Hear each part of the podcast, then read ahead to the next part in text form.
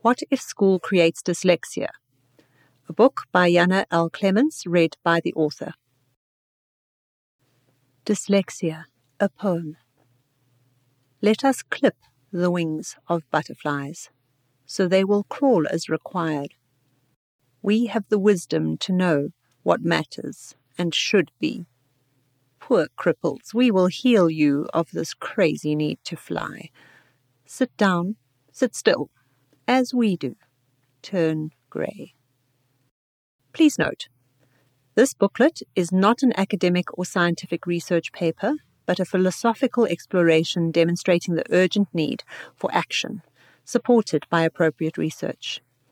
And secondly, the scope of this exploration does not include alexia, reading problems acquired as a result of suffering brain damage.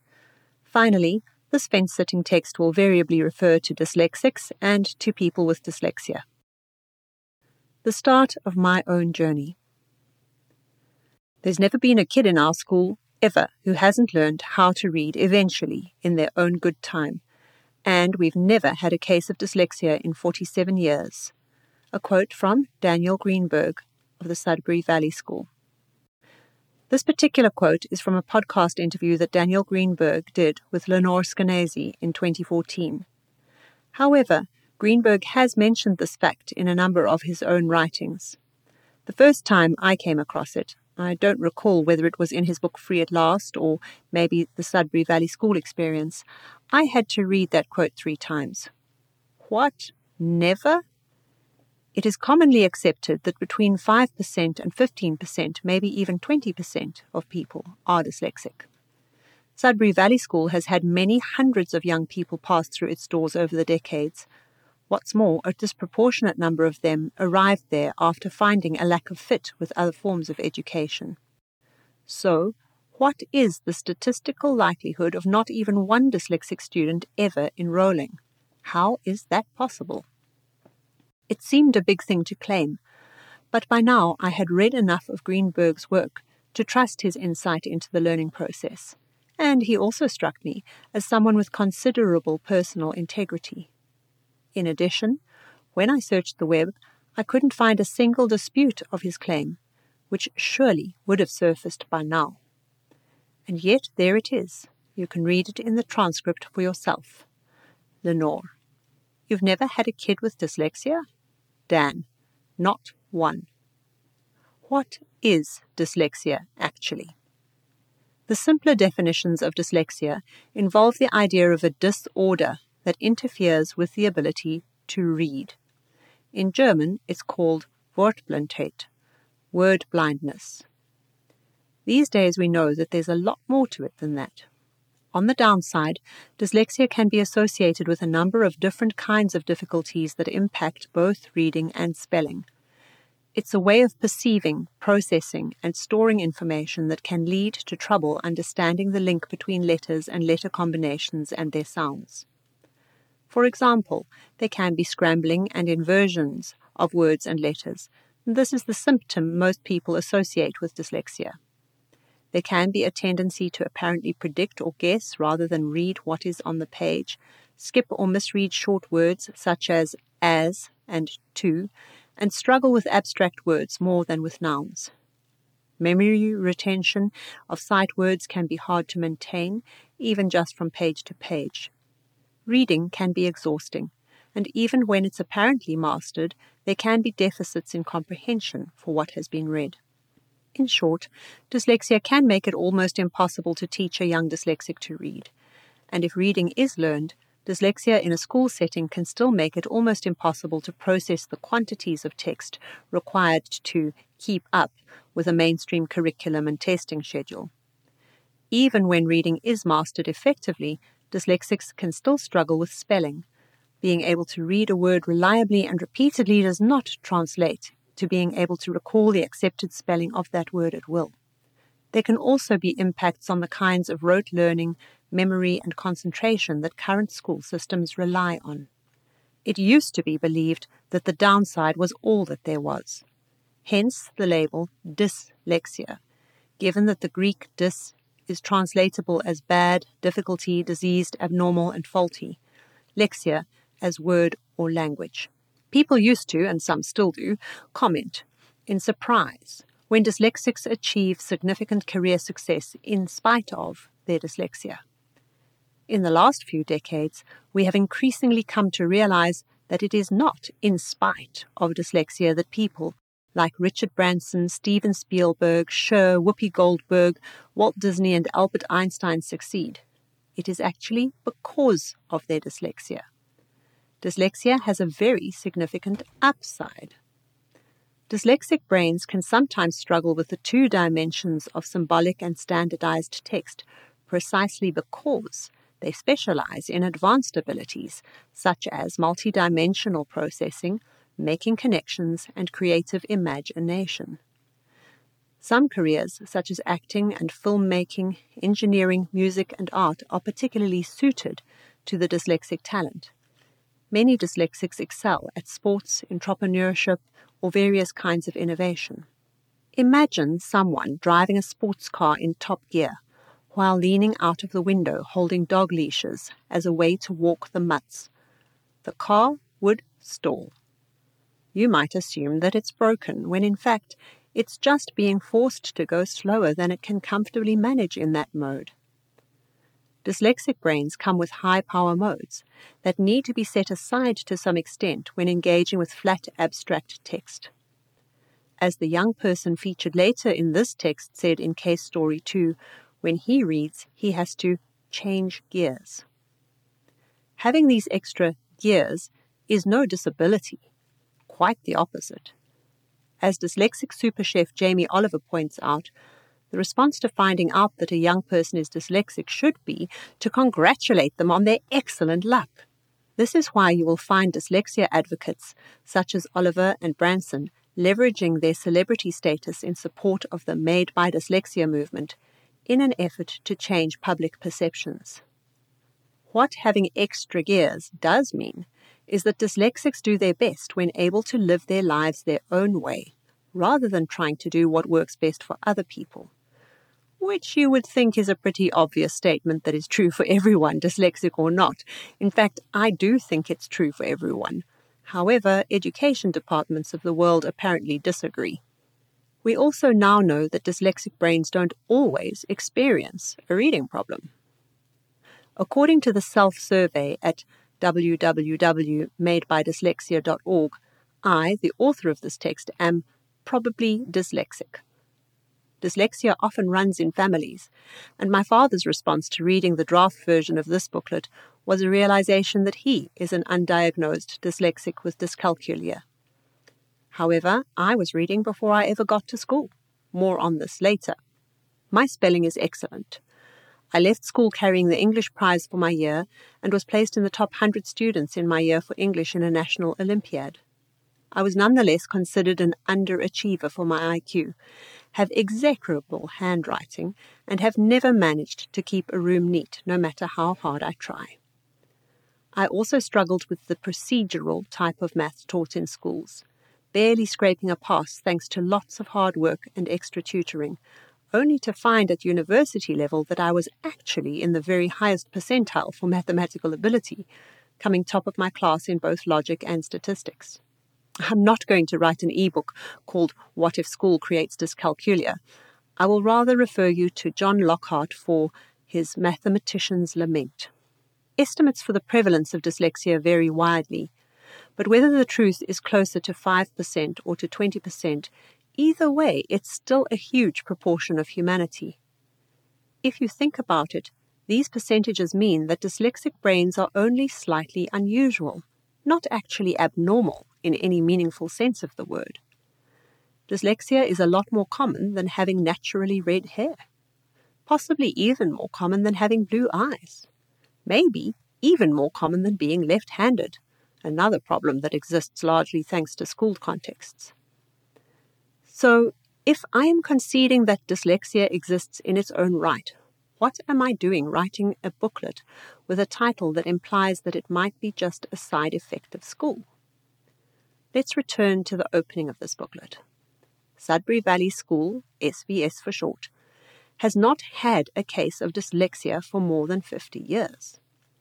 Statistically speaking, they should have had more than one hundred, Given how many young people end up at Sudbury Valley School after finding a lack of fit in mainstream schooling, S V S should have had a lot more than one hundred. But they have never had a case of dyslexia. Not one. We need to take a look at how this can possibly be and what schooling might have to do with it. One of the most widely accepted models of dyslexia is the three-part model developed by Uta Frith. This describes how at the biological level there is often a genetic origin, which at a cognitive level can result in specific processing deficits. And these can lead at the behavioral level to performing poorly in reading and writing. For me, the key point is that Frith underlines the fact that there is a, quote, vast gap between brain and behavior, and that external influences will enter into the clinical picture. What if the answer to how S V S can have been permanently free of dyslexia for over fifty years lies in an exploration of these external influences? To make it easier to explore our current mystery, given that not all dyslexics experience problems with learning to read, such as possibly myself, perhaps it will be useful for the purposes of this text to distinguish between dyslexia, a form of dyslexic neurology that is mostly advantageous, and dyslexia, cases of dyslexia that involve significant reading or other problems. Sudbury Valley School must have encountered dyslexia. Why didn't they ever encounter dyslexia? Why does it matter? The short-term and lifelong consequences of dyslexia. Let's look at two people born within months of each other. Let's take myself versus art world legend and film man Sir Stephen McQueen. Maybe I was born with a dyslexic brain, and he was born with a dyslexic brain, and that's all there is to that. In fact, maybe his dyslexic brain is why he's a sir and a legend and I am not.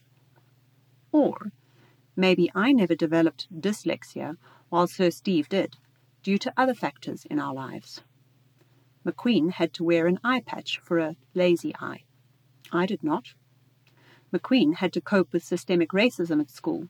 So did I, but I was white. And there are obviously other factors too.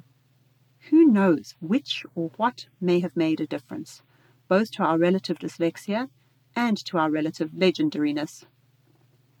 If the difference between dyslexia and dyslexia is merely a matter of genes and luck, then there's not much we can do about it. However, if it comes down to factors that we can change, then that's enormously important, because there's a huge range of possible outcomes for dyslexia. Not everyone ends up a sir. Lesser known than Sir Steve, but at least as awesome, is the founder of w w w dot noticeability dot org, Dean Bragonier. Dyslexic himself, and dad to a young person with the same neurodivergence, Dean believes that shame and self-esteem issues are absolutely critical for dyslexics. He makes the public aware of the disturbing fact that while dyslexics account for thirty-five percent of entrepreneurs, fifty percent of all the rocket scientists at NASA, and a staggering forty percent of all self-made millionaires, they also comprise thirty-five percent of school dropouts, fifty percent of the adolescents in drug and alcohol rehab, and sixty to seventy percent of those variously labelled as juvenile delinquents. Young dyslexics have extremely high rates of depression and anxiety. A study of prisoners in Texas found that around eighty percent of inmates were functionally illiterate, and almost fifty percent could be clearly diagnosed as dyslexic. Last, but by far the least, Neil Alexander Puss and others have confirmed that dyslexics are at significantly higher risk for self-harm and suicide. Bragonier points out that during the teen years, young people go seeking their tribe, and group identity is key to self-esteem. If a young dyslexic isn't lucky enough to find a positive peer group based on common interests such as sport and music, the obvious group for youngsters with low self-esteem is the people smoking behind the sheds and getting into shoplifting. It can be a downward spiral from there. That spiral can go a long, long way down. Let's leave behind Sir Steve and go somewhere very else. When I was a teenager in South Africa, few criminals were more notorious than the infamous screwdriver rapist, William van der Merwe. After a premature release from prison in nineteen eighty-nine, he added murder to his repertoire. His final victim managed to kill him in self-defense by shooting him with his own gun in a complicated and very lucky maneuver while lying down with her hands handcuffed behind her back. Both his motives and his past were picked over in detail. He had claimed that he was motivated by the addictive feeling of power he had over his victims that helped give vent to his feelings of disempowerment and rage against society. There were many other negative factors in his history, so maybe his dyslexia is not significant. However, the court considered it absolutely key to his problems when he first appeared in front of them for attempted rape at the age of nineteen. They gave him parole on condition that he get remedial help for dyslexia in order to improve his self-esteem. Perhaps it might have helped, but we will never know. He was in jail for multiple rapes before the year was out. Here's a poignant quote his mother reported from his childhood. He said, "I can't read the words. The teacher just ignores me. The other children laugh at me. I'm not interested. I don't want to go to school." On the one side we have Sir Richard, Sir Steve, Sir Jamie, Dame Keira Knightley, Caitlyn Jenner, Whoopi Goldberg, and many magnificent more. On the other we have William van der Merwe, and around half or more of your local prison population. Maybe the latter were all born with innately criminal forms of dyslexia, while the former were all born with some kind of more positive dyslexia. Sir Steve's movies go to some dark places, but he tends to react to injustice with feelings of hurt rather than rage. Enter Amir Baraka, bringing us proof that criminal dyslexics can turn their lives around, even to the point of switching between these two groups. Amir actively attributes his life of crime to his experiences with dyslexia. His quote, "I sit up there for about ten minutes just floundering through a book, not knowing any of the words, and I knew that day I was going to be a dope dealer," said Baraka of his school experience. Off to a solid start as a convicted felon, he had an awakening while serving four years in prison. Quote, "Dyslexia mentally incarcerated me. Living in that mental prison without a release date was horrifying. Getting myself to believe that I can learn to read was a challenge I had to win." So, learn to read he did. He read Malcolm X, he read about Mandela, he created a more positive identity for himself, he got involved in acting, he got released from prison. But more importantly, he released himself from dyslexia into dyslexia. These days he's an author, actor, and dyslexia activist, as well as one of those self-made multimillionaires. These vastly different possible outcomes for dyslexia make it morally imperative that we take action. Of course, a significant number of dyslexics don't fall into either extreme. They're not criminals, but also not celebrities, applying their brilliance in less ostentatious professions, such as paleontology, physics, medicine, law, teaching, business, and more. We wouldn't know about Erin Brockovich if her story had not been made into a movie. Even among these, there are far too many living with unnecessary shame and anxiety, hiding their struggles from employers and even from friends. Aside from the extreme and brutal injustice of abandoning millions of people to an unfair fate, rooted in our failure to sufficiently support their right to education, there is an even bigger picture than that. The human race is facing possible extinction. Even our best-case scenarios involve mass-scale suffering on an ongoing basis. We have many, many problems to solve. Dyslexics are a large proportion of our innovators, not only in the arts but in the sciences and in social entrepreneurship. Since turning his life around, Amir Baraka has not only stopped being a problem for his local precinct, he has positively impacted the lives of countless, countless domino ripple effect others by mentoring youth, their parents and educators, and working to improve police-community relations. As Dean Bragonier points out, quote, "There are a lot of problems facing today's society. Some of the most creative, innovative minds are at this moment atrophying behind bars. If it's possible to change that, surely it's worth pulling out all the stops. What are the currently popular solutions and how much can they help? There has been a growing boom in the number of organizations formed to help change dyslexic reality. One list I found named thirty-two of them, but didn't even include many that I know of. It's simply not viable to survey them all, but their work seems to fall into three main categories. Public education and advocacy to inform more people about dyslexia and change public perceptions as well as dyslexic self-perception. Training for parents, educators, and therapeutic workers. Support and resources for dyslexics in various forms.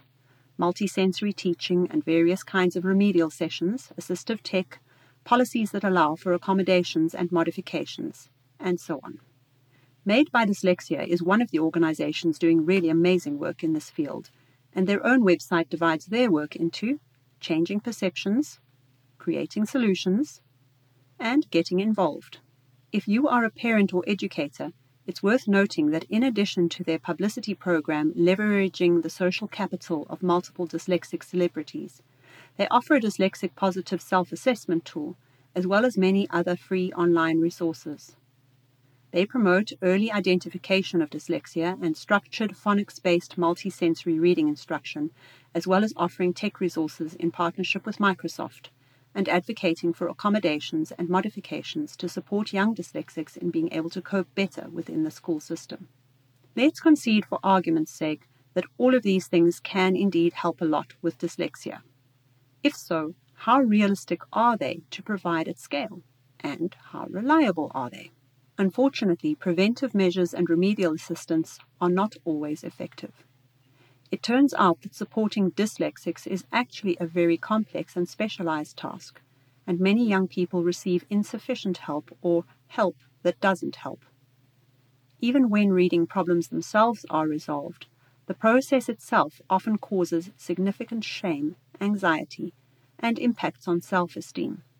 Far from being the magic bullet that many of us wish it was, even the famed Orton-Gillingham method, A, can require multiple hours of specialist one-on-one time that simply isn't feasible for everyone, and B, still has a, quote, gap that persists between professional advocacy for O G and the need for scientifically based and peer-reviewed research supporting the efficacy of the method. Furthermore, Catherine Knight set out to study teachers' understanding of dyslexia in England and Wales, locations that are relatively well-resourced and have solidly established education systems. She found that many teachers did not have a solid understanding of dyslexia, nor solid confidence in assisting dyslexics. She concluded that, quote, evidence-based teacher training, which informs teachers of the up-to-date research on the biological, cognitive, and behavioral aspects of dyslexia, is essential to combat misconceptions and ensure that teachers have more nuanced and informed understandings of dyslexia. How reliably can education departments around the world actually achieve this? It's such a worthy and noble aim to train every teacher and support every parent, to identify every dyslexic before they even become dyslexic, to develop foolproof support systems and guaranteed tools, to provide each and every dyslexic with all the resources necessary to minimize the negative impact of their dyslexia as it unfolds. However, there are three fundamental problems with all of this. One, how realistic is it to reach each and every one of these young people with sufficient and effective support and resources? Even in the most affluent schools in first world countries, it's currently a very utopian aim that frequently fails. How could we ensure that what's offered actually works not just for some, but for all?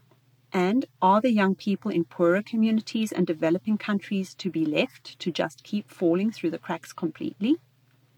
Made by Dyslexia and similar initiatives are noble and determined and persistent. but even with involvement from giants such as Microsoft, they remind me of that inspirational meme about starfish on the beach. Two. How much help is enough? Obviously, this answer will be different for every dyslexic. Some young people come out of remedial processes and absolutely thrive. Others come out still functionally illiterate in spite of it all. Yet others come out able to read at last, but with horrible self-esteem that is at least as crippling as illiteracy. How could we effectively assess whether a young person has actually achieved their highest personal potential, or even whether the psychological damage on the way is significant or not? Amir and William both went into jail and both came out. What made the difference between them? Can we afford to wait until we know? Three. Prevention is better than cure. If there is any chance that dyslexics can be supported such that dyslexia just does not happen in the first place, surely that would be a hundred times better, although a lot less lucrative, than letting it happen and simply trying to minimize the negative results. Generally, this possibility is not even considered. It sounds naive and too good to be true, but is it ethical to dismiss it without thorough investigation? To date, when people other than myself have tried to draw attention to the possibility that allowing young people to use autonomous methods to learn to read might help in preventing dyslexia, they have been met with nothing more than skepticism and summary dismissal. This is completely understandable. Our kids are precious. It's unethical to use them like lab rats, although unfortunately the school system does all the time. But when it's something out of the mainstream and beyond the cultural norm, it can feel as if the risks are just too high. However, there's just too much behind this possibility, and the potential rewards are too high to continue to dismiss this out of hand without at least taking a really good, open-minded look. To those who feel that it is fair enough to dismiss these possibilities without thorough investigation, are you really, really sure that you want to go down in history as one of the individuals who actively prolonged misery for millions and prevented something wonderful from happening just because you can't be bothered to investigate properly but prefer to rely on your prejudices? Or can you enter into a true dyslexic spirit, go on an adventure together, and see what we do or don't find when we actually take a detailed look? Nobody can yet say for absolute sure what is or is not true about dyslexia versus dyslexia. But nobody can say that it's not worth the bother to find out. The stakes are too high for anyone to dismiss anything out of hand. The Made by Dyslexia Microsoft training course provides the understatement of the century when it tells us that, quote, if individuals with dyslexia are not identified or provided the proper support, their self-esteem can suffer. Doctor Gershon Kaufman, a psychologist specializing in shame, tells us that struggling with dyslexia frequently induces levels of shame equivalent to that experienced by survivors of incest, even with remedial help, sometimes in part because of remedial help. But aside from what verges on trivialization, there is an important phrase missing from that Microsoft sentence.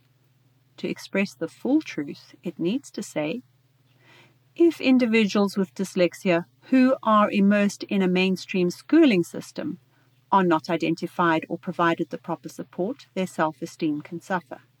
Daniel Greenberg from Sudbury Valley School presents us with the astounding possibility that individuals with dyslexia who are not immersed in a mainstream schooling system might never develop dyslexia or the associated shame in the first place.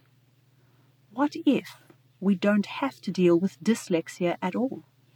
What if we can actually head things off from the start in such a way that, like Sudbury Valley School, we never encounter dyslexia at all? Whenever we get to a point where we have to deal with dyslexia, we're gambling with unknown factors that will influence whether we end up with another Sir Millionaire, another quietly brilliant citizen, another self-redeeming Amir, or another femicidal screwdriver rapist. If it's even remotely possible that dyslexia need never exist, and we can find ways to have only dyslexia, then that's something we need to take very, very seriously. And if you're not ready for the thought that all dyslexia may be preventable, how about this thought? What if? What if we can reliably and significantly reduce the number of instances of dyslexia? What if the smaller number who turn out to really, really need the help can actually get it, because the queue for specialist services is only as long as it absolutely has to be? Next are ahas in my own journey. Successful illiterate men. Say what? Encountering Daniel Greenberg's claim to have no cases of dyslexia was the first time radical thoughts about dyslexia blew my mind. The first, but not the last.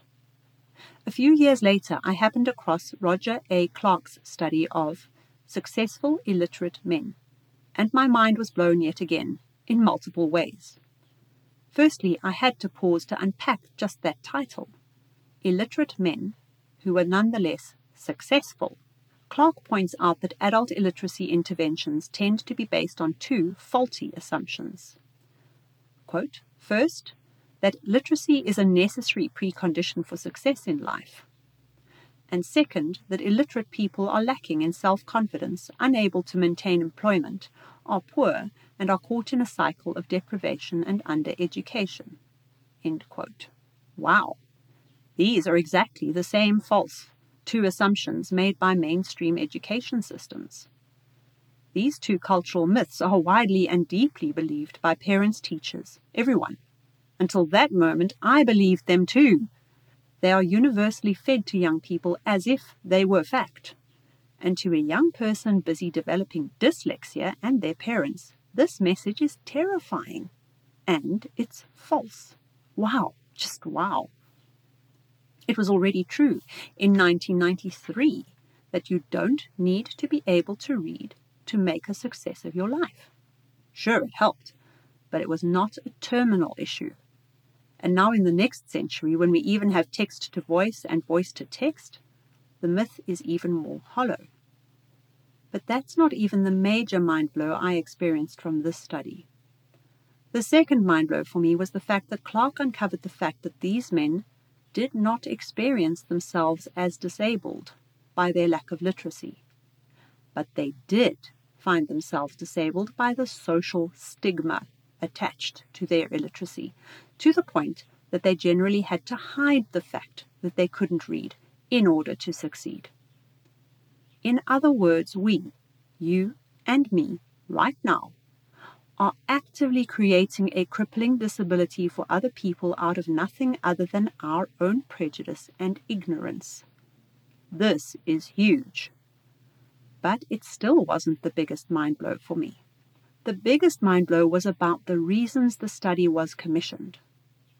The study was commissioned because the people providing adult literacy classes couldn't figure out why their offerings were not appreciated.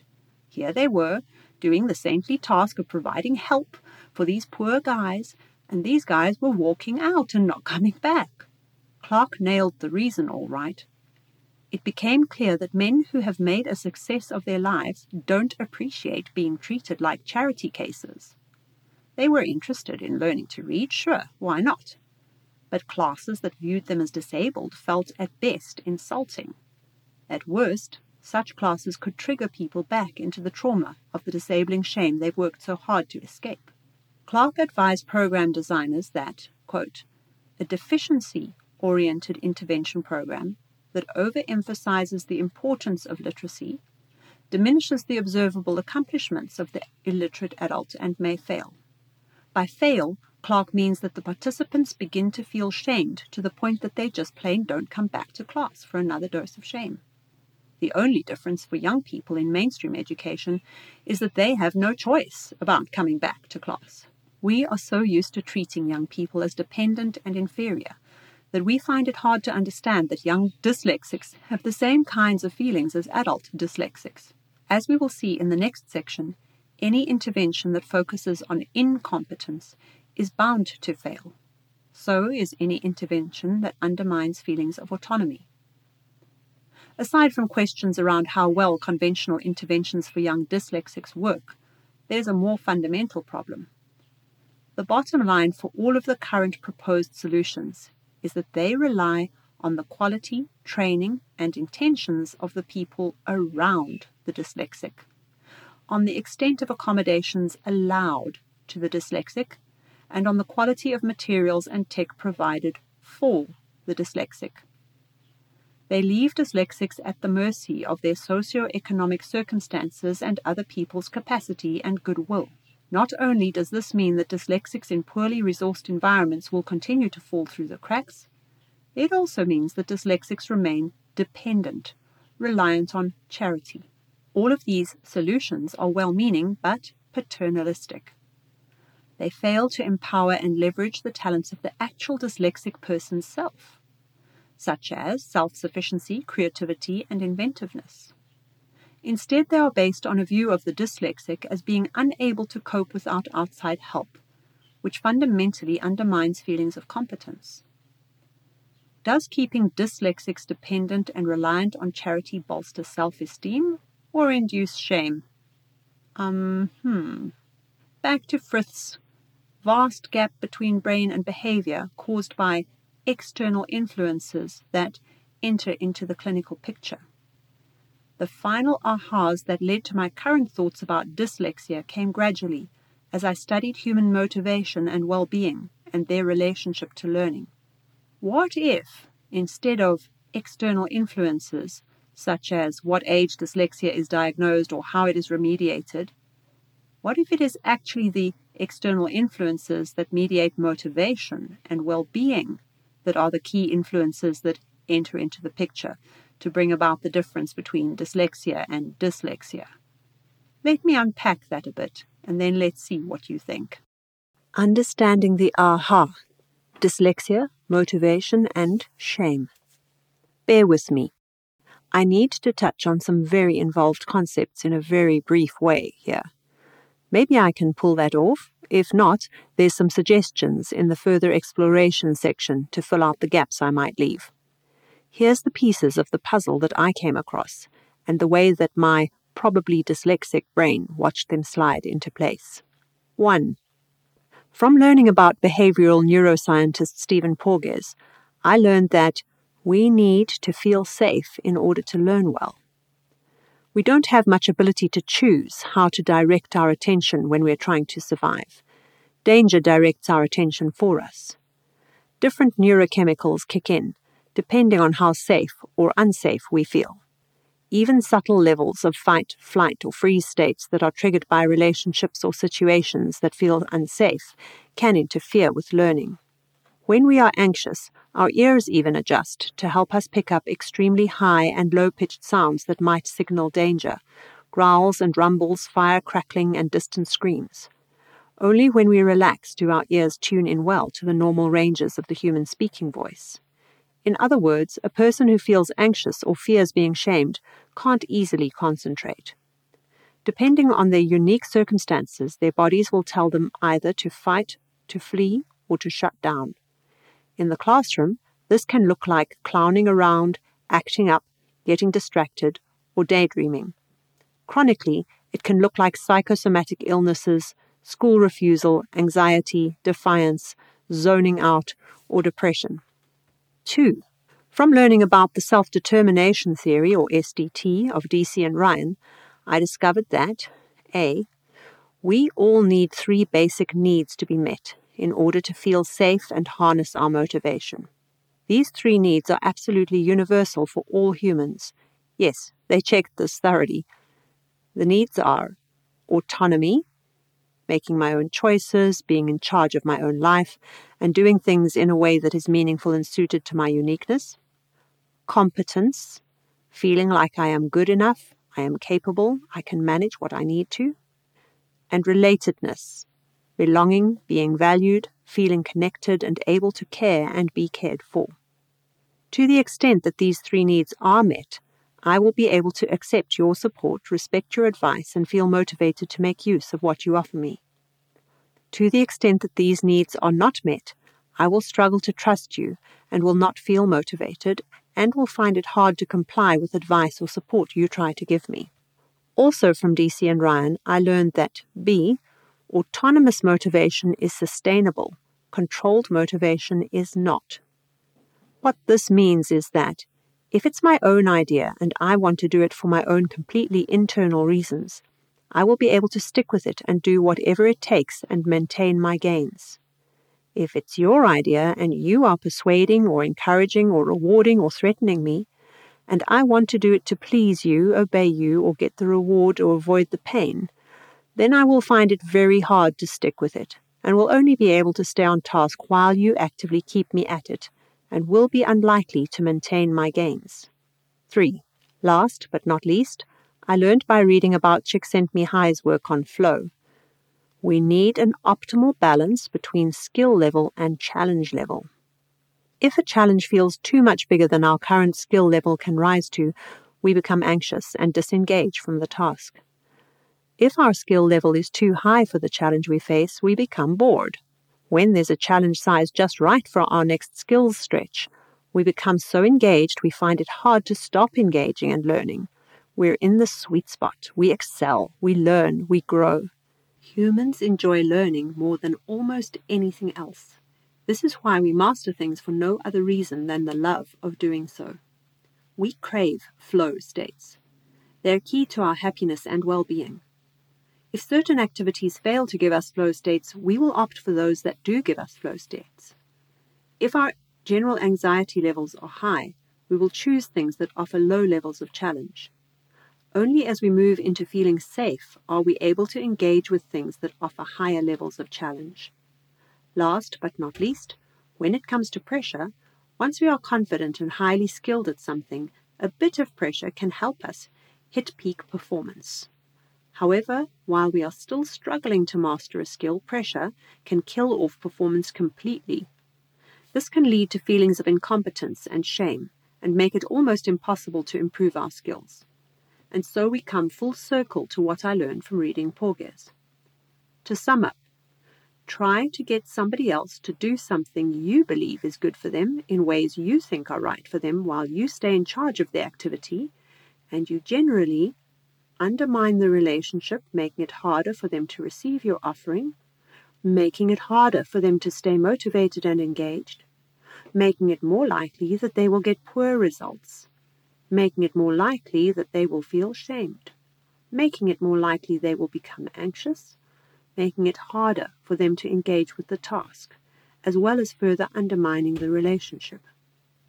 On the other hand, allow somebody to do what feels meaningful to them in their own time and their own way, using you as an assistant as they wish, and you generally increase their sense of safety as well as relatedness, making it easier for them to stay motivated and engaged, making it more likely they will get good results, making it more likely they will feel competent, making it more likely they will experience flow, making it more likely that they will not only learn effectively but keep on loving the learning and doing more and more of it. What this adds up to is that teaching reading without consent is automatically going to make it harder for any young person to learn than if they have a genuine choice in the matter. Add to that teaching them in a way that doesn't fit their learning styles, and you make it harder still. Add to that doing it before their brain is ready, and you make it harder still. Add to that an environment where they feel pressured and even shamed, and where relationships are shaky, and you can make it almost impossible. Add to that a dyslexic brain. On the other hand, there is no critical period for learning to read. At the point that someone becomes autonomously motivated, whether that's at age four, seven, eleven, or fourteen, or even as an adult like Amir, that's when they're most likely to succeed. If there isn't any dyslexia in S D E, what is there in S D E? "We've never taught reading," says Daniel Greenberg from the Sudbury Valley School in the same interview with Lenore Skenazy. If they don't teach reading at S V S, how do the kids learn it? Sudbury Valley School practices a form of education that has variably come to be termed self-directed education, S D E, and or natural learning.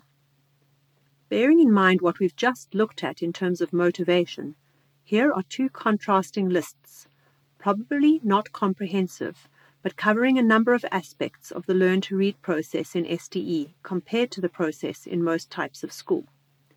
These lists are not in a particular order, but have rather been numbered so that we can easily contrast them point by point. In self-directed education, such as that practiced at Sudbury Valley School, young people learn to read when they are ready, whatever age that may be. Usually this is somewhere between four and fourteen, with a rough average around eight point five years of age. Before four and after fourteen are also considered to be just fine, although they are extremely rare. How is this different to school? In school, children are taught reading at the age prescribed by the system, which may be as young as four in Montessori, usually five or six in public education, or as old as nine in the Waldorf system. In other words, later than some children are ready and long before others are ready. Reading in the toddler years is considered to be hyperlexia, and most children unable to read by the expected age are considered to have learning difficulties. The second contrast. In S D E, sometimes children learn in a short-term fugue of non-stop progress, sometimes in many installments over many years with lengthy periods of no apparent literacy activity. While in school, they learn in measured installments that stay steady and consistent continuously day after day without significant breaks for years. Number three, in S D E, they learn only when they choose to, while in school, they learn without regard for their desires and often actively against their will.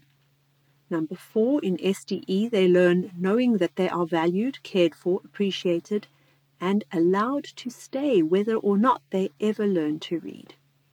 In school, they learn while feeling that much of their value as people and positive feedback from others is conditional on their success, and knowing that they can and will be separated from peers and adult helpers depending on their reading results.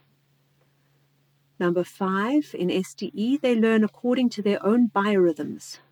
You may notice later that in both of the longer case stories, all reading progress happened last thing at night, for example.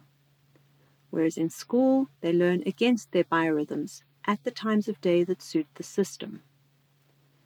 Number seven, in S D E, they learn with no pressure at all. Reading is no more or less rewarded than tree climbing skills. In school, they learn loaded with pressure. They are given both implicit and explicit messages that almost nothing matters more than reading. Number eight, in S D E, they learn by methods of their own choosing, often of their own invention, methods which change and evolve as needed. In school, they learn by imposed methods, determined by the institution according to pedagogical philosophy and all current fads. Number nine. In S D E, they learn in ways that allow for a full expression of personal creativity, adventure, and delight. Whereas in school, they learn in ways that not only discourage but actually penalize and sometimes even punish creativity. Number ten. In S D E, they learn within a supportive context where reading is not artificially elevated in importance, and where their progress is not judged or even evaluated. In school, they learn within a judgmental value system that both links literacy to personal worth and constantly evaluates progress in a judgmental way. Number eleven, in S D E, they learn without shame. No staff member makes them feel like they should be able to read already. Whereas in school, they learn in ways that do shame. There is an insistence that young people must work to manage what they cannot manage. And finally, for this list, in S D E, they learn in a way that supports them in feeling their progress and competence at every stage, rather than making them aware of the deficits still to overcome. While in school, the circumstances are stacked to emphasize incompetence and de-emphasize strengths and particle progress.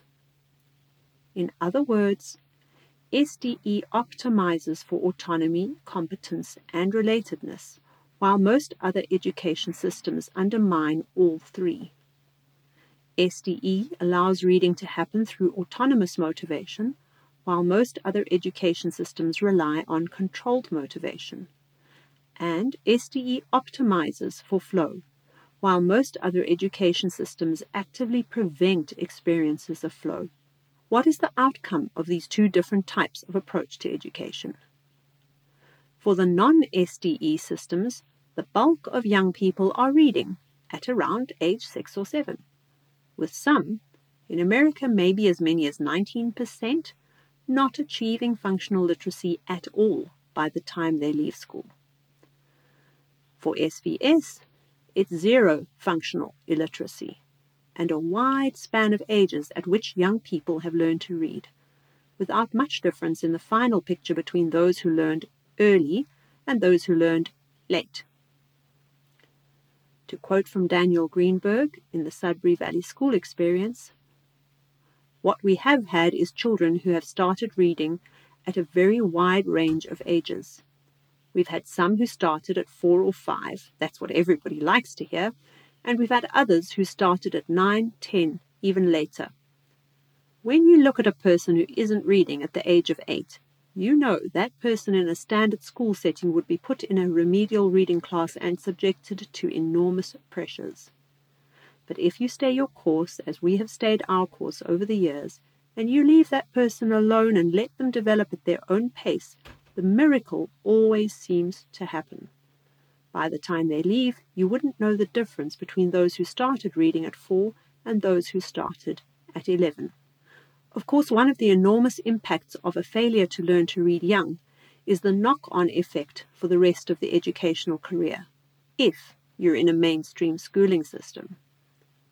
Most schools push early reading in order to create a foundation for other learning, and young people learning as late as many at S V S would be severely compromised. So, it's also important to look at the educational picture beyond just literacy. How do young people learn when we compare the two systems with regard to the rest of what we commonly consider to be education? In self-directed education, such as that practiced at Sudbury Valley School, young people learn skills and content entirely through self-chosen activity. Nobody else decides what you should or shouldn't do, within the bounds only of other people's rights and the school rules. Most learning happens through direct life experience, open-ended experimentation and play. Conversation is probably the primary medium for giving and receiving information, and argument and debate are a common way to explore and integrate what is being learned. Active age mixing means that young people with more knowledge or experience consolidate their learning by assisting others who are still grappling with the basics. And in turn, the beginners get personalized assistance from learners who are just a few steps ahead and still able to relate to the struggles of a half-formed grasp of the material. In S D E, observing other people in real-life activity is often a way for learning to begin, followed by one's own experimentation and cooperative activity, often leading up to learning through direct relationships with mentors for advanced levels of skill. It's also increasingly common these days to learn from watching videos. Obviously, plenty of learning still happens through reading, but this is optional depending on preference. Likewise, many young people in S D E learn by writing and documenting, or not, again, depending on preference.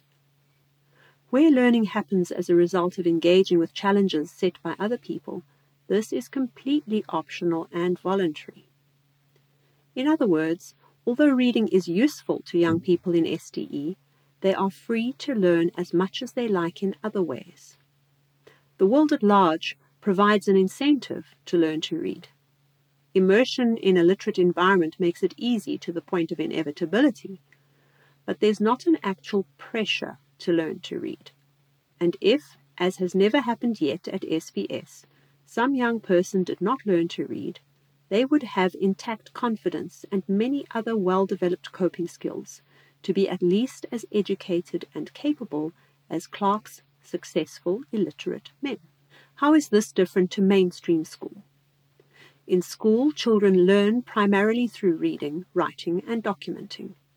If they can't do these three things, most of the other resources offered are closed to them.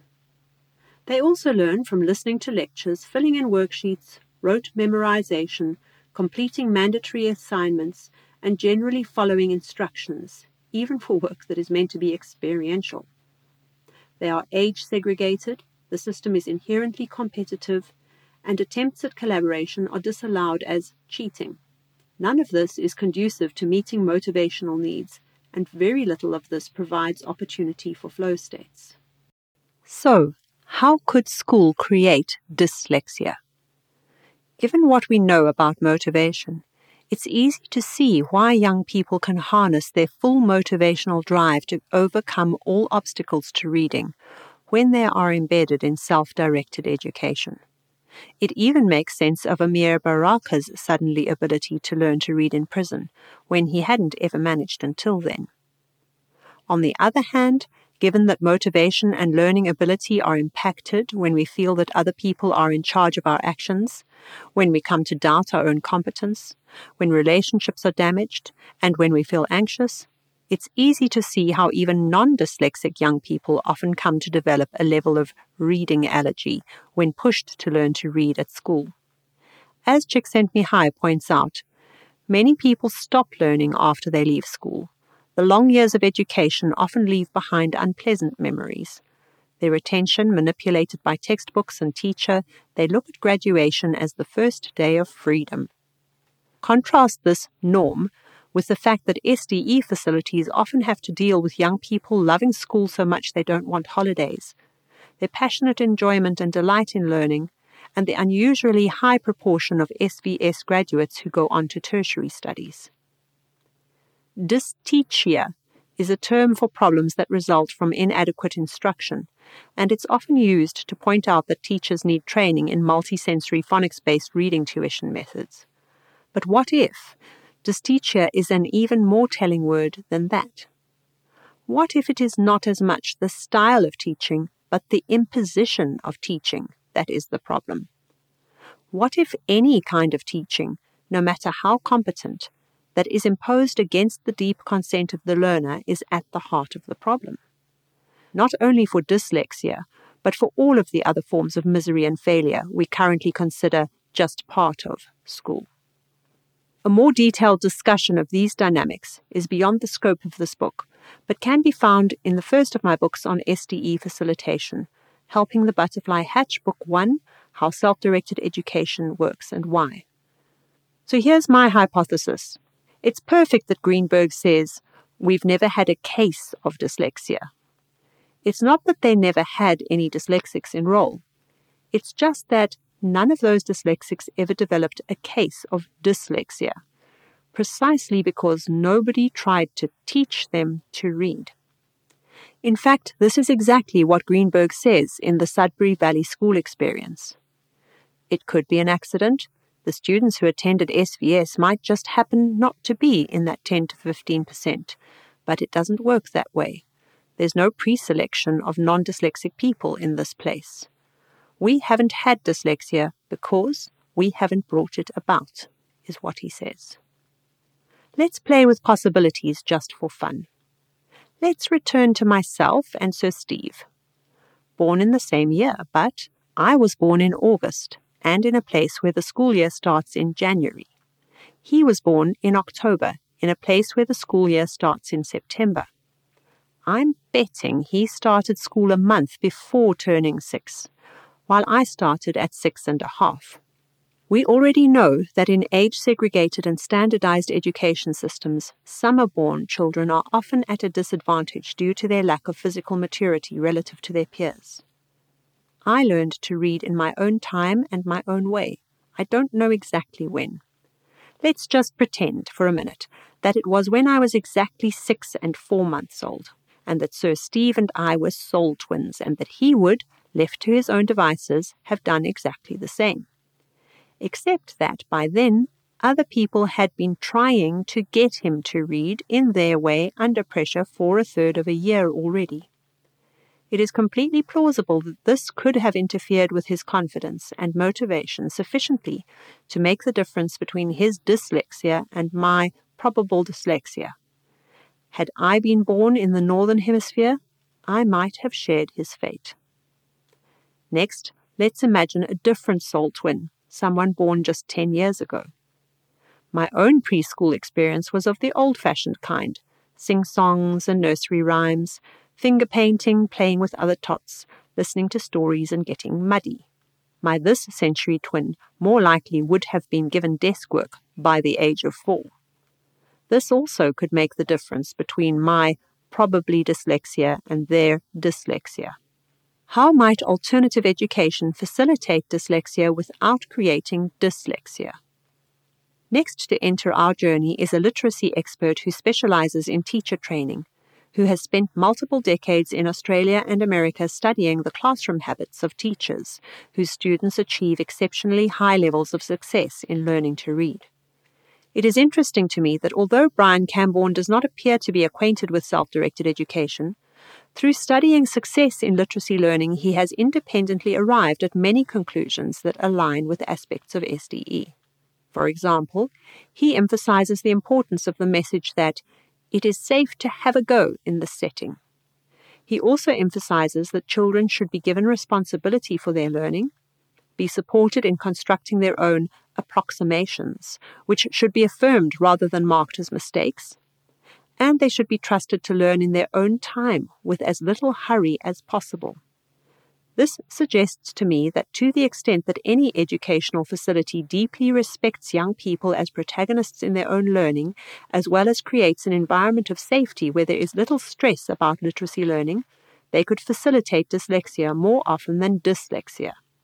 Sure enough, during the course of writing this booklet, I discovered that Sudbury Valley School is not the only alternative school to encounter a complete lack of cases of dyslexia.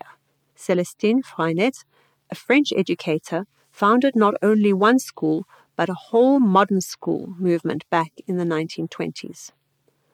After decades of experience, by the year before his death in the mid nineteen sixties, Freinet had come to the conclusion that dyslexia simply did not show up in his form of education. Watching the gradual increase of dyslexia cases in other forms of schooling, he speculated that it was the result of, quote, growing difficulty for children to comply with school practices. Freinet found confirmation for the speculation in the work of French psychologist Roger Mucchielli, author of Dyslexia. I maybe need some pronunciation on these names. Just let me know, and I can always redo. Freinet found confirmation for this speculation in the work of French psychologist Roger Mucchielli, author of Dyslexia, Malady of the Century, whose work led him to the conclusion that reading problems were a result of young people feeling pressured by the duty to read. Freinet schools, by removing this duty and allowing young people to take ownership of their learning in a more empowered, positive, and less coerced way, did not produce cases of dyslexia.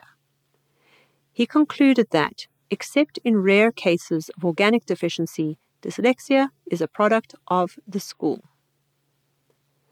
When it comes to forms of self-directed education practiced in ways and places other than schools, Carl Wheatley goes so far as to actively suggest that schools could improve their literacy outcomes by taking inspiration from unschooling, where also young people are in charge of their own learning and under no pressure to read. He points out that, quote, the approach to learning to read that is most effective in the long run in classrooms is interest-based learning that is connected to real life and that has large doses of freedom and choice. That is, while traditional reading instruction is actually one of the leading causes of reading problems. In answer to the thought that in all these instances so far the community of young people was possibly in various ways self-selecting and may have had exceptionally autodidactic temperaments, I came across a very interesting thirty-year existence of the School of the Third Kind, facilitated by Bernard Collot. This was not an independent or private school, but a unique situation within a public school where the dissolution of several classes circumstantially led to Collot finding ways to deal with an age-mixed classroom for all primary school levels up to age ten. Faced with the unusual challenge presented by not being able to teach age-segregated grades, Collot drew inspiration from both Freinet and Montessori. Gradually, in a process that sounds like the usual process that homeschooling families often go through, progressively prioritizing young people's well-being and best interests to organically find that they have become unschoolers, this section of the school became a place where young people had full educational autonomy. Parents who held the fair enough expectation that their children would cope well with the transition to regular high school work at age eleven were not only satisfied, but the model worked so well that the village chose to sustain it for as long as possible, which meant that eventually Collot had three full decades of experience to draw on. He remarks that statistically speaking, there must have been multiple dyslexics in his progression of classes. Yet he never once encountered a case of dyslexia. Here's what I managed to translate using DeepL Free version. I can tell you that all the children in my school have learned to read, to write at one time or another, each in their own way. Of course, I helped them at those times to find their bearings, to understand and make themselves understandable, but I am unable to say whether it was through the elements I brought them that they learned. I'm even sure that their brains had used many other reference points drawn from the informal writing in which they were immersed in my school and elsewhere. Not one of them was learning in the same way. The important thing for me was no longer to make children learn what I had planned and paid for them to learn, but to give them all the conditions so that they could develop the tools to learn for themselves. As for conventional methods of reading instruction, Collot cautions us that methods are often very inhibitory when we force the brain to work in the way we think it works. My very quick, modest, and informal outreach to the alternative education community in the course of writing this current text also yielded a response from alternative education veteran Jerry Mintz. Jerry recalls that the modern school in the U S A, which was part of the movement initiated by Spanish anarchist Francisco Ferrer, a different modern school to Freinet's, which operated from nineteen fourteen to nineteen fifty-three, also didn't push students to learn to read, with no negative outcomes. Jerry recalls one particular student from those times. To quote him, he wasn't interested in learning to read until he was ten. Then he wanted to read a particular book. His mother asked why he wanted that book when he couldn't read. He said, "I'll learn to read that book." Months later, he was reading voraciously. He eventually got a scholarship to Columbia Medical School and became a famous pediatrician. I met another one there who didn't learn until he was nine and became a psychiatrist.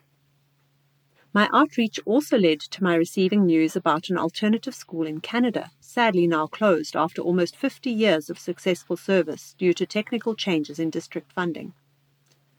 The philosophy of the school was unique to its founder, but essentially non-coercive and provided educational autonomy, while also actively offering, unlike Sudbury Valley School, a range of methods for literacy support. Rather than pursuing an either-or approach, the school embraced the idea of whole language within an immersive literacy environment with a focus on high-interest words, but with phonics information shared with readers who were busy learning. Funny and engaging beginner books were provided rather than just boring readers. I am told that from nineteen seventy-one till twenty nineteen, every single student learned to read eventually, and no student expressed regret at not having been made to read earlier. Again, when the rest of education is not held back by being unable to read, there is plenty to explore and enjoy until reading readiness arrives.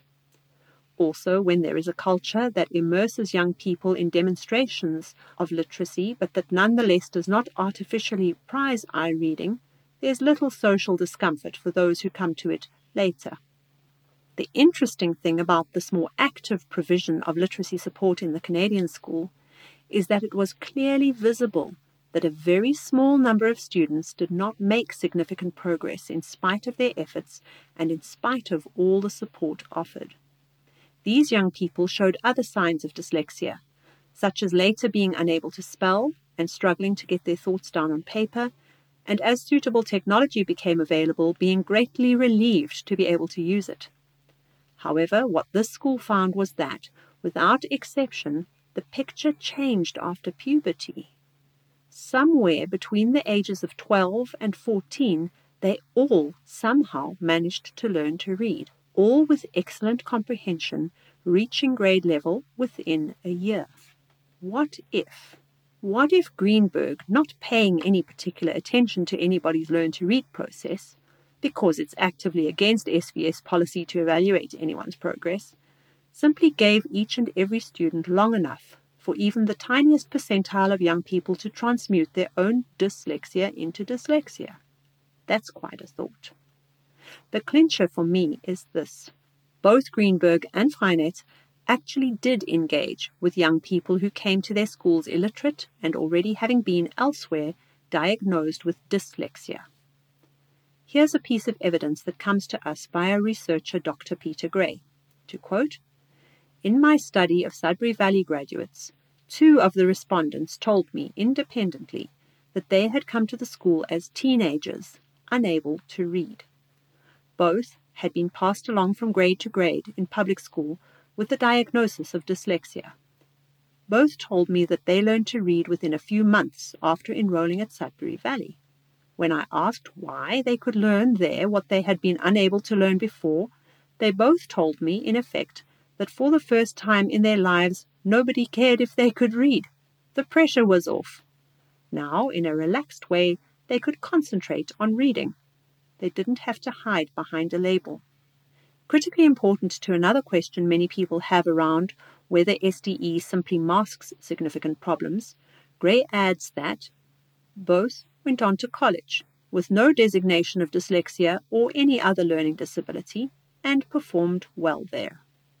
And I found this from Freinet, again using DeepL automatic translation software, sorry. "There are no dyslexics in our classes, and this for children who start their learning according to our pedagogy. If they suffered during the first years of this confrontation with must-read and must-write, they risk being marked for all their schooling as by consequence of an illness. Healing is all the longer and more difficult the longer the child has suffered from this confrontation. It took us three years to re-educate a child who was massacred up to the age of ten, as much by the bad school methods as by the bad remediation that had been imposed on him. In this rehabilitation, I noticed that the most serious consequence is that the child had totally lost the natural notion that one writes to say something, and that what one reads must also mean something. Words no longer placed in their vital cultural context no longer had any specific figure. The child writes and reads them at random from his distorted school memories. Our dyslexic has made us a beautiful poem today, with some mistakes still, of course, but he is healed and saved."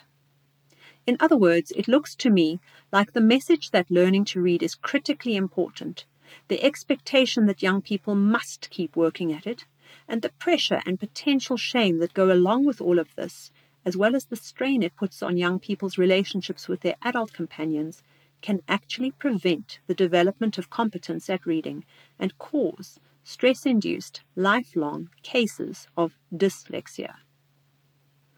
What if? What if the huge range in the estimates of the prevalence of dyslexia of between five percent and twenty percent could be due to the fact that actual dyslexia affects more like five percent? While the other fifteen percent are simply more sensitive to stress, strong-willed, or reliant on positive relationships, and therefore less resilient in the face of mainstream schools' assault on their autonomy, competence, and relatedness.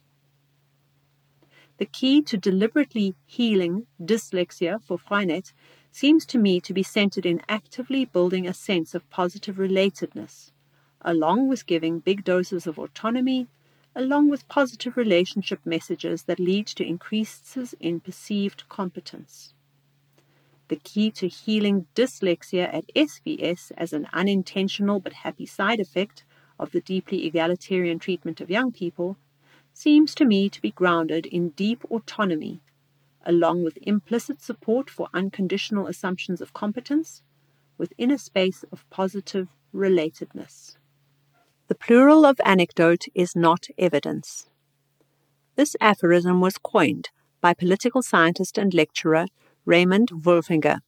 The funny thing is that public use has turned it on its head. Here is his protest, quote, "I said the plural of anecdote is data, sometime in the nineteen sixty-nine to seventy academic year while teaching a graduate seminar at Stanford. The occasion was a student's dismissal of a simple factual statement by another student or me as mere anecdote. The quotation was my rejoinder. Of course the plural of anecdote is data. That's exactly what qualitative research is. And when it comes to the social sciences, to human reality and information about how we learn best, then quantitative data tends to lose the real information by reductionism. Let's note, it is the reduction of a student's achievements to quantitative data that proves that a person with dyslexia is stupid. It is only by taking seriously their qualitative anecdotal evidence that we realize that they are not. Just as quantitative data can be cherry-picked and manipulated, so can qualitative data. It's always foolish to jump to conclusions in either direction based on minimal evidence. I have not mentioned the multiple, multiple anecdotes from home education, nor even the formal studies of learning to read in home education, simply because it's already historically clear that there's standing cultural prejudice against home educators, and attempts to share their wisdom with the school world have already repeatedly failed, sadly for the young people who could have had a happier lives. So what I am exploring right now is what has emerged from several completely unconnected schools in different countries, each of which has had decades of experience behind what I share from them here. If that's not the kind of evidence that convinces us that there's something to carefully consider, then what is? Is there any place for dyslexia remediation in S D E? As I prepared to write this text, I sent out a call to a number of facilities inspired by the Sudbury Valley School to find out what their experiences have been regarding dyslexia. I received very few responses, maybe due to pandemic conditions, maybe due to most S D E facilities just not being very interested in a subject that doesn't much affect them, or to having nothing to report because, like Greenberg, it's not something they've encountered. Given that there's no set age by which young people in S D E are supposed to learn to read, it is very, very rare for a young person in S D E to need more help than any handy literate adult can give, such as telling them how to spell a particular word. Generally, S D E folks confirm that young people, including those diagnosed with dyslexia elsewhere, who are given rich environments and plenty of access to supportive adults and other optimizing conditions for S D E that I won't go into here, can be trusted to figure things out for themselves and ask for whatever help they need once they decide they need it. One response came from Melissa Graham, who used to work as a reading specialist in mainstream schooling before becoming convinced that it was worth the effort to co-found a Sudbury-type facility that she now runs. Aside from being a reading specialist, she's also a dyslexia mum, whose son started reading at eleven. I asked her if she thought there was ever a place for proactively intervening in a young person's reading process without being asked to do so. She replied, quote, "The only reason someone needs to intervene is to hijack the potential for the person to begin to tell themselves a negative self-story. The importance of naming a dyslexic a dyslexic is to protect their mental space and to guide or support the narrative into one that sings, 'Dyslexics are brilliant.' I was fortunate to discover that no one dyslexic is alike. They are all so very different and unique." The need to prevent negative self-stories was confirmed in an ironic way by another mother, who is staff at a different model of non-coercive alternative school. Her experience is that, quote, "Reading and math can be stymied when forced prematurely, and the skills can be learned at any age when the person willingly takes it on. There's no developmental window. It only takes a few months once people go for it, and reading the books they want to is the best way to gain fluency. But culturally, it's another matter. My kid's first book was Jurassic Park at age ten.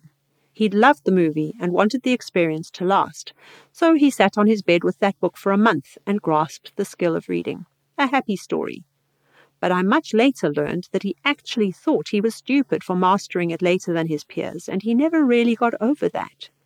He thought everyone loved him too much to tell him, 'Talk about a backfire.' What if? What if his thought that he was stupid possibly delayed his reading? What if, without that perception, he might have had the confidence to learn at nine?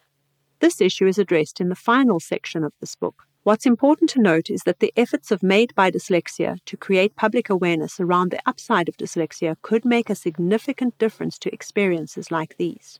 In the process of writing this text, I was also fortunate to be able to chat with Justine McConville, a reading specialist who offers reading assistance to young unschoolers who request it, while also being staff at the S D E Village Free School. She confirmed that she does see young people in S D E who are struggling and who do want help, although generally it is after they have already taken some damage in mainstream education or from social influences that buy into cultural myths and prejudices. The critical thing for her is that young people must remain in charge of the relationship and the help that is offered. Quote, I only aspire to be in consent-based relationships. I have previously had the experience of being with kids who were not there by consent, and it's just wrong relationship. It burdens them emotionally even more, with the relationship they have with their own academic identity, and then on top of that, they have to do something against their will to fix what's wrong with them. Both of these responses embed the idea of supporting autonomy, competence, and relatedness. I invite you to watch a powerful conversation between Justine and a mainstream remedial teacher, Lynn, exploring the kinds of insights that I explore for myself within this text. If there's one and only one further thing you explore around dyslexia, it should be this. Talking about dyslexia, a conversation between Lynn Chambers and Justine McConville. A video that you can find on the YouTube channel of Free, F H R E E. When searching for potential criticisms of the perspective explored in this text, online I have seen that some people worry that young people with dyslexia in S D E will simply go undetected, creating an impression that there is no problem when in fact the problem is simply being left to get worse, terminally worse. What they're missing is the fact that young people in S D E are empowered. They're not sitting stuck invisibly at the back of some classroom languishing for lack of attention. They're used to making progress and achieving what they choose to achieve, and get openly and obviously frustrated when they get stuck. S D E kids are embedded in relationship. The few who do struggle with reading are very visible to the people around them, and they're free to ask for help. They may even be proactively offered help if their frustrations make them cranky and disruptive to others. However, their decisions about whether, when, and what help they do or don't need are respected.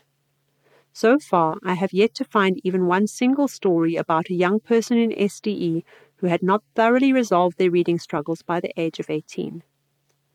It's not that young people in S D E are unable to get help if they genuinely need it. It's that it isn't imposed on them. It's that when it is done, it is with their deep consent. The kind of true consent that involves mutual desire, rather than resigned acceptance or capitulation out of fear when given the message that the other options will be even worse. Illustrating this beautifully, I received a message from a mother who is also staff at a Sudbury-type school with four children of her own. The eldest two learned to read easily without help between the ages of eight and nine. However, the third child, whom we will call Jay, became increasingly stressed about reading after trying at seven, at eight, and still at nine. She was trying and trying and making no progress, and her mother could not work out whether the problem was motivational or something else. Jay became increasingly frustrated and began demanding help that her mother and others around her did not know how to give. So a reading specialist was sourced. Jay decided that she would like to try a session, during which it became clear that she was struggling with dyslexia. Since Sudbury-type schools bring in staff as needed and requested by young people, and Jay actively chose to have help with reading, the reading specialist came into school for around an hour a week to help her for around two years, until at eleven years old she felt she no longer needed the sessions anymore. Throughout that process, Jay was in charge of the relationship, choosing the day and time for sessions, free to end sessions early when she chose to, and also choosing what to work on, including help with learning her lines for the school play. The reading specialist, Miss S, also introduced Jay to cursive writing, something that many dyslexics find easier than print, and Jay took to it with enthusiasm. To quote her mother, "It wasn't that Miss S was teaching her, more like she helped Jay decode, and it all clicked very easily for Jay. I think because it was truly coming from her. She is so happy and empowered that she was in control of her learning to read and write. It is so great to see the two things that frustrated her most she fully enjoys now. She loves art and manages her own Instagram drawing page as well," says her mother. In an interesting twist that's quite common in S D E, to the surprise of people who haven't seen young people self-direct their screen time, Jay's reading also took a leap as a result of video gaming. To quote her mother, "Jay had been reading the graphic novel of Wings of Fire. She didn't feel ready for the chapter books yet. Unfortunately, while playing an online Wings of Fire game in April twenty twenty, someone let out some spoilers that are only in the chapter books. Well, that propelled her to take on the challenge." This mother's youngest also has obvious dyslexia, but chose not to have help from Miss S. She successfully taught herself to read at the age of ten without any specialist help. Did Daniel Greenberg never encounter a situation like Jay's? Is Jay dealing with a case of super severe, ultra-rare level of dyslexia that he would have encountered if his school were bigger? Maybe. My first thought was that maybe it's just a matter of the level of struggle that's tolerable for a mother to watch. At Sudbury Valley School, it's part of the philosophy that young people grapple deeply with things, struggle with things, and don't get rescued unless they turn around and ask for what they need. However, Jay read my first draft and corrected me on this. Her mother did not rescue her.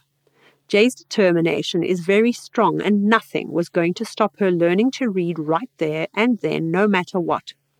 If she had been at Sudbury Valley School, she would likely have ensured that a reading specialist was engaged there too, as there was absolutely no way she was waiting another year or two. It is possible, with a different personality that could tolerate the wait, that Jay might eventually have been truly ready to learn to read without needing any particular help, like the Canadian youngsters mentioned, somewhere between the ages of twelve and fourteen. If reading specialists were to enter unschooling homes, alternative schools and S D E facilities on a mission to identify young dyslexics, they would find plenty of them.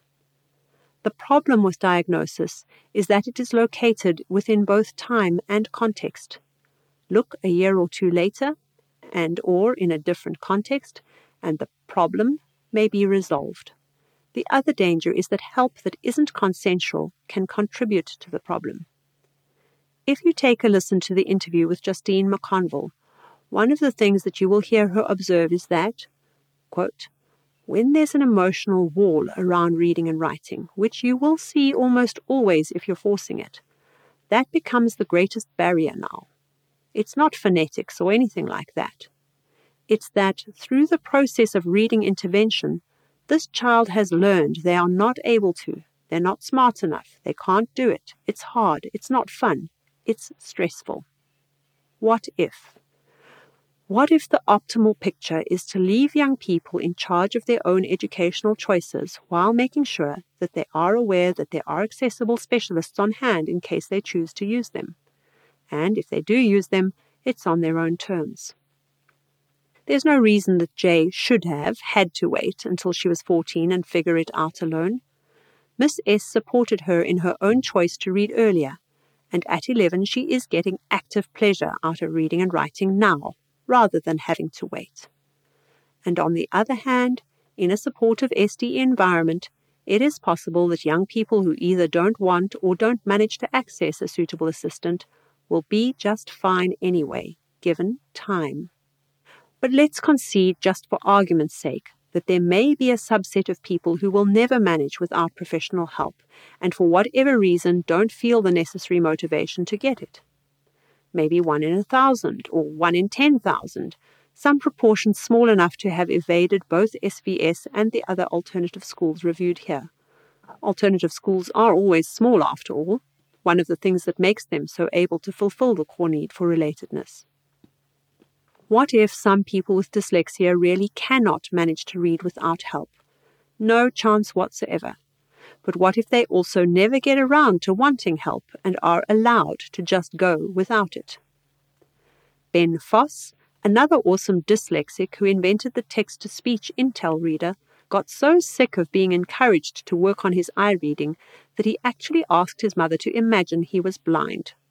Would she still try to get him to spend time learning to read with his eyes, he asked her. There's eye reading. There's also finger reading, or braille. And there's also ear reading. Ben is perfectly happy ear reading, so hey, what's the problem, Mom? Why pressure a person with dyslexia to spend their time on eye reading in this day and age? Ben had better things to do with his time, as do many young dyslexics. As Lynn points out in the conversation with Justine, the considerable time spent on reading remediation is time lost to the development of strengths, passions, and talent. For young people, it's also time spent not playing, at a point in history when we already know that play skills are crucial to success in life and learning. Reading remediation on top of an already heavy imposed curriculum can pretty much kill off discretionary time, robbing a young dyslexic both of opportunities to experience their own competence as well as opportunities to hone the gifts that could be their actual life's purpose. The reasons for the disproportionate emphasis on eye reading all have to do with the way school is currently poorly designed, not because of our way of life today or in the future. By offering early diagnosis and effective intervention, a certain number of dyslexics can be helped to fit in and keep pace with the standardized curriculum. For many, this comes at a cost to self-esteem and a cost to the development of key talents. The argument is that it rescues their self-esteem from far worse damage and enables them to pass standardized tests. However, let's notice that no damage whatsoever to self-esteem is inevitable in the first place, and standardized tests might not be the actual holy grail of a young dyslexic's life. Take away the educational bias and social stress on literacy, and there's nothing to save them from. I have come across exactly one story of a man who decided not to struggle at all because reading simply didn't interest him, and who did leave Britain's famous Summerhill School at sixteen, illiterate by choice. I won't repeat the story of Freer here, since I write about this in more detail in Helping the Butterfly Hatch, Book one, How Self-Directed Education Works and Why. But the condensed version is this. His self-confidence was solid enough that he lived a very adventurous life traveling the planet for several years. Then, when, as an adult, he finally found a good reason to make the effort, he taught himself to read within two months and eventually went on to get a degree in economics.